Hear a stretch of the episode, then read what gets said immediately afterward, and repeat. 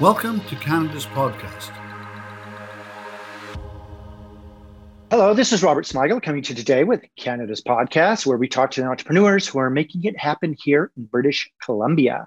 Selena Ho is the founder and CEO of Recloseted, a one stop shop for sustainable fashion brands. Recloseted launches and scales slow fashion brands and helps existing brands become more eco friendly through their consulting services and online programs. The company is based in Vancouver and serves clients worldwide. Well, Selena, welcome to Canada's podcast, and thanks for taking the time today to be here for all our listeners. Yes, of course. Thanks for having me, Robert. I should have you do all my intros. That was great. yeah, well, thank you. Okay, let's tell us a little bit more about yourself and give us the details on your current business, which sounds real interesting since we last talked. Uh, I had a little bit of uh, background in this area, and, and I'm quite glad that there's a company like yours that does this. So, why don't you let our listeners know exactly what you do and, and, and tell us a, bit, a little bit about yourself as well? Yeah, for sure. So, like you so eloquently said, I'm Selena. I'm actually based in Vancouver, more specifically Port Moody, for those of you that are in BC and familiar with the area. And for me, I'm just super passionate about sustainability. And I am just really passionate about sustainable fashion in particular because me and Robert talked about this before. But, you know, people now they're at home, they're looking at their closets, they're becoming more and more aware of all the stuff they have. And, you know, when you really dig deeper into the clothes that you have, you maybe start to wonder why you bought it or where it's coming from or who made it. And so that's what really spurred my journey to start Recloseted because sustainability is so important in every single industry, not just fashion. And for Recloseted, we really do specialize in sustainable fashion because it is such an important topic. And so, how we do that is we do that through our consulting services and also online programs. And we primarily help slow fashion founders. So, yeah, that's a bit about me. And because I am based in BC, when I'm not working, I love to go hiking in the summer. I'm actually really excited for hiking season this year. And I also love to snowboard in the winter. So, I really do try to take advantage of our local mountains as much as I can. Yes. And it's quite surprisingly how much the fast fashion affects landfills, affects uh, waste, and it's uh, like third of the garbage in landfills is is uh, something that a huge number like that it's is really lot. yeah. uh, yeah is. So i'm glad that you're uh, working on this. Are you from vancouver? Born and raised as well? Yeah, I'm born and raised in Vancouver, so I've been very lucky and fortunate. Um, you know, I've, I've I love to travel, and when we're able to do so, I'd love to do again. But just every time I go somewhere, I find a newfound respect for where I'm from because Vancouver is just so beautiful, and there's just so much nature that sometimes we take for granted if you're from here. Okay. Did you need financing to start your company, and how do you currently make money in your business now? Yeah, great question. So, for me personally, I self funded my business. I was a bit stubborn, if you will, and I really just wanted to build this on my own from the ground up. And so I was working a corporate marketing job and I used the salary from that job to support myself, but also invest back into my business. And I am pretty lucky. We are a service based business, so we don't have a lot of capital or overhead. Like we're not having to buy inventory, for example, like a lot of product based businesses. So I was able to do that. Um, and how we currently make money is really just from our consulting services and from our online programs. Okay. Let's talk a little bit about your industry. I want you to give me a key piece of knowledge or information about your industry that our listeners can learn from. Yeah, so I talked about this a little bit already, but I really do believe sustainability is the future because, quite frankly, this is the only planet we have. Um, unless Elon Musk figures out how we can live on Mars, this is all we've got. And so we really do need to figure out how we can be more mindful of future generations and just be more mindful of our current consumption and our current habits. And so I really do think, not only in fashion, but in all industries, sustainability is something that's quite important. And in our industry in particular for fashion, we're finding that a lot of brands are now really trying to change things and do better because there is a lot of consumer demand for that. And what I always say is that if you want to start to become more sustainable, if you're a brand or a business or a company, you just need to figure out what your priorities are and you need to figure out a plan because it can be very overwhelming to try to do everything sustainably from the get go. And so maybe you start with your packaging, or maybe you start with your materials, or maybe you look at your shipping around the world and you try to reduce your carbon emissions. I think you really need to start somewhere and you really need to think about it because, like I kind of talked about at the beginning, it is becoming something that is not just a trend, but it is a must have moving forward. And so, um, I guess a tip or a piece of advice is just really starting, making your strategy, and really making sure that you're just continually improving and involving your customers on your journey as well. Okay, good. What is the long term vision and, and what will your company look like in the future? Do you see the company expanding into other areas and where beyond Vancouver, BC, or even Canada? Yeah, it's a great question. It's something I've been thinking about a lot this year. I'm trying to remind myself always to work on my business and not just in my business. And for me personally, although we are based in Vancouver, Canada, we serve clients worldwide. So we have clients all over Canada, all over the US, and also in Europe right now. And so it's just more along just continuing to scale in those countries, but also expanding beyond that. And yeah, who knows, one day maybe we'll expand beyond fashion and maybe step into beauty or other categories as well. But for right now, we are focused in fashion. And for the next few years or so, I'm really just concentrated on scaling throughout the world. Good. Okay. Let's talk a little bit about doing business in Vancouver, BC. What are the biggest benefits for you in being an entrepreneur here in Vancouver, BC? I want you to give us some of the good points about starting a company here, but I also want you to give us some of the tough things or challenges for our listeners so they can keep an eye out for them. Yeah, that's a great question. I would say for me personally, it's been really helpful for me to keep work life balance because, like I talked about, we do have so much to offer here in Vancouver. So we are very lucky. Uh, you can just go outside, take a walk, and that can really help prevent burnout and really keep me grounded. So that's definitely a pro. And then in terms of my industry, I would say Vancouver is quite eco conscious. There's a lot of people that care about sustainability. There's a lot of local hip shops, if you will, or businesses that are about that. And so that's been really helpful because we've been able to build a community. And uh, some of our initial customers are from Vancouver. So that was helpful for us to branch out. So that's also definitely another pro. And then I would say the big con, which I think some of your other guests have also said, is just the fact that Vancouver is quite small uh, from an economy perspective. And so to really be able to grow and scale, it is important to think about how you can move outside of Vancouver, perhaps across Canada or even in other markets like we've done. So that's just a that's just a con. But I do think that you know if you start here and you really test things and you learn, you can quickly adapt those to other markets as well. So it could be almost a little incubator playing field for you. Okay, I want you to imagine you've never been to Vancouver. If you were to start all over again and you just moved here to Vancouver, BC, but this time you don't know anyone, knowing what you know now, what would you do and how would you go about starting all over again as an entrepreneur? Yeah, I think the most important thing when you're first starting out is having a really good community around you. So, if I was just moving to Vancouver, I would join a lot of Facebook groups or I would go to a lot of meetups. Maybe there's virtual ones because obviously right now we're in the times of COVID and we want to be safe. But I would just try to network and meet as many people as possible because it's really important to have a supportive community around you when you're first starting out because it is tough and you want to have people that inspire you you want to have people that can be mentors to you and you can learn from. And then you also, of course, want to just have friends around you, especially if you're a solopreneur, so that it just doesn't feel lonely or too daunting on your journey. So yeah, if I if I were to move, I would just really build my network and really build a solid community around myself. Okay. Let's talk about your routine. What does the first hour look like for you when you get in the morning? Do you have a specific routine or a ritual that helps you get motivated motivated to start your day?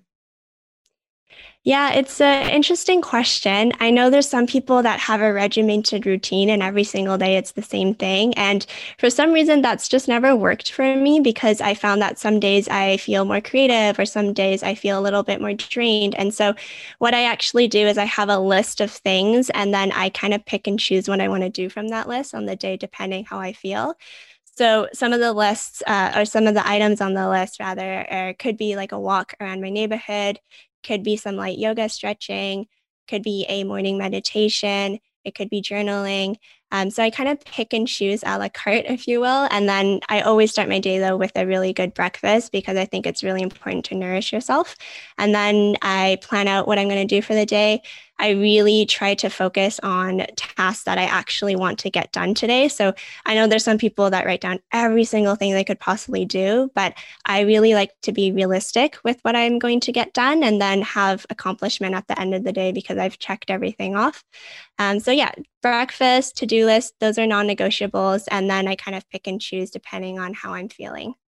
Okay. Do you think entrepreneurs have to be weird or unique in a positive way or are wired differently? Yeah, I definitely do think it takes a certain type of person or personality to be an entrepreneur. I really think that passion is really, really important because when you're building a business, you're going to be spending a lot of time on it and you're going to be faced with you know challenges it's inevitable. So you really do have to be passionate about it and it takes a certain type of person to try and figure out what that is and also it takes curiosity and willingness to learn to be able to be an expert in your field and be successful. So yeah i wouldn't say you have to be weird or quirky per se but i would say you have to really be passionate and really be dedicated to seeing what you're doing through Okay. Entrepreneurs are big readers. What books are you reading now and why, or even audiobooks and or podcasts like this one? And can you recommend any books for our listeners who are also entrepreneurs? Yeah, so for me, I typically like to read a self development book and then also a business book. So I usually have two books going on at once, and I find that's a good balance for me. So, my self development book I'm reading right now, um, I actually have it here. It's uh, 101 Essays That Will Change the Way You Think. It's really good. I guess it's backwards, but it's a really good book and it's bite sized pieces of information, and it really just helps you give perspective on your life. And then the business book I'm reading right now, I also have it here. Um, it's the book on Netflix. So it's called No Rules, Rules, Netflix, and the Culture of Reinventing. Uh, so again, it's backwards, but that's there, been a really cool book too. Yeah, there's another book is I believe this this won't work. Is that another? Yeah, this, I think oh, this will never one, work. Yeah. Yeah, yeah, yeah. There's been quite a few books on Netflix, but I have heard this one's not bad. And I'm really trying to figure out a company culture right now. So that's why I'm reading this one right now. Uh, but a couple classic business books, I'm sure other people have talked about this. Good to Great is amazing. I think every entrepreneur should read that. The Hard Thing About Hard Things is also really good. Um, and then for any of your female entrepreneurs entrepreneur listeners, I would really recommend a book called Burnout. Uh, it's by Amelia and Emily Nagoski, and they really talk about kind of how females react to stress and anxiety a bit differently than men and how we can really manage it. So that's been a big book for me that's really helped me this year, and I've been telling all my clients and friends about it too. Any online or offline tools that you use on a daily basis? Yeah, I'm a big tools and resource nerd, if you will. So for us at Recloseted, our whole team is remote and we also work with clients worldwide remotely. So processes and tools are things that I'm always trying to improve upon. But some of the things we use, which I think other people use as well, um, are Slack. So we use Slack a lot for internal communication and also to communicate with clients. We find that the tool is really helpful to organize things and find things. We also do all of our work on Google. So I don't know if you have any technology or like IT people, and they're probably wincing a little bit because I don't know how secure that is. But we have everything on Google because it helps with our collaboration and with our sharing. And then another tool we like to use is called ClickUp. So that's kind of an alternative to Asana or Trello, if you will. So it's our project management tool, and we really like the user interface of ClickUp. We really like how we can customize it. So those are some of the tools we use, and we do have more tools on our website. Uh, we get asked this question a lot, so I mean, you can put this in the show notes if you want, but it's just recloseted.com/tools, and we have a list of all of the different things that we use and what we use them for. Uh, things like QuickBooks and all those things are on there too. But I would say off the top of my head, like Slack, ClickUp, and Google Drive, like those are things we're in every single day. Okay, awesome. If you weren't doing what you do now, what would you like to do for a profession? It's hard because I really enjoy what I'm doing right now. I think I would still be an entrepreneur, but maybe I might try a product based business. So I could be doing maybe agendas or something like that. I'm, I'm really into organization, if you couldn't tell already. So I think I would still be an entrepreneur, but maybe I would try my hand at some sort of uh, product based business. What, what kind of a job would you not like to do? I could not do that job. Yeah, I, I think, you know, obviously every job has its pros and cons, but generally, if I had to do a job where I had to do the exact same thing every single day, day in and day out, I think I would not enjoy it at all. Um, I think one of the things I really like about being an entrepreneur is that every single day is different and there's so much learning. And so I don't think I'm really into those routine type jobs. Like, I don't know what that looks like, maybe like a data analytics job or something where you're doing research and it's the same thing every single day. I really don't think I would like that, but I know some people do. So, yeah, okay. it's not for everyone. In business, what is your favorite word, quote, or sentence that you like to use? Oh, it's a good one. I like maybe I'll tell you what I'm doing right now. One of the questions I ask myself, people on our team, and our clients is just how can this be easier? And this is something that's been a mantra or motto for me all year because I really do find that sometimes as business owners, we tend to make things really complicated and really convoluted, and they really don't need to be. And that can cause things to break down the line, or it can also cause unnecessary work and potentially burnout. So I've just been really asking myself and everyone around me, like, how can we make this easier? And how can we just make our lives easier in general? What is your least favorite word or sentence you do not like to hear in business? Uh, that's a good one too. I would say I really don't like the word impossible. And I, I wonder if anyone else has said this on your podcast, but I really do believe that if you have the right resources and if you really think about a problem enough, you can think of a solution. It may not be like a perfect solution or the best solution, but I really just don't like it when people say that's impossible or like we can't do that. I because I really like to challenge that thinking and see if there's other things that we can do. Okay. If you had to pick one or two words to describe yourself, what would it be and why? I'd probably just say that I'm a passionate lifelong learner. I'm someone that really takes pride in what I do and it really needs to make an impact and I really need to be interested in what I'm doing. So, yeah, I would just say passionate lifelong learner, self development and growth, if you can't tell already, is really important to me. And I think that is something that every entrepreneur should continually strive to do to just like continue to improve yourself. So self improvement is big for you. It's one mm-hmm. of your things that you're always working on. Mm-hmm. Okay. Anything keeping you up at night these days on your business? Anything like that? Yeah, I mean, there's always stuff going on, right? There's always strategy things you think about in the middle of the night that you want to jot down, or there's maybe some team things going on, or maybe one of your clients is struggling. But lately, I've just been thinking a lot about what COVID is kind of impacting or doing to our environment because I know a lot of people are doing a lot of single use PPE equipment. Like there's a lot of disposable masks, there's a lot of disposable uh, face shields, like things like that. And I totally understand and respect the need to protect yourself, um, of course. But I guess the environmentalist in me is just a bit afraid about all the waste we've accumulated over the past year or so and just how we're going to deal with it. So that's one of the things that's been banging around in the back of my mind right now. Okay. I want you to give us the top three things on your inspired life list. This could be traveling more, learning more, philanthropy, writing a book on your entrepreneurial journey, anything like that that you'd like to do on your inspired life list? Yeah, I, I talked about this a little bit already. I'm a big hiker, so there's a few big hikes I want to do. Once we can travel again. I definitely think that this year, you know, while quarantine has been really helpful to build my business, and I'm sure other people have probably said the same thing, I definitely am itching to travel again. And um, so one of the hikes on my list is Kilimanjaro. And so I'm trying to train for it right now as much as I can, but I would love to do something like that and just continue to spend time with family and loved ones. I think that as you're building your business, it's very time consuming, but then and you hear so many stories of entrepreneurs that make it and then they kind of look around them and they've missed out on a lot of life and they've missed out on a lot of their loved ones. And that's not something that I want to do. So it's just something I'm mindful of, just continuing to spend time with family and friends because that's also really important.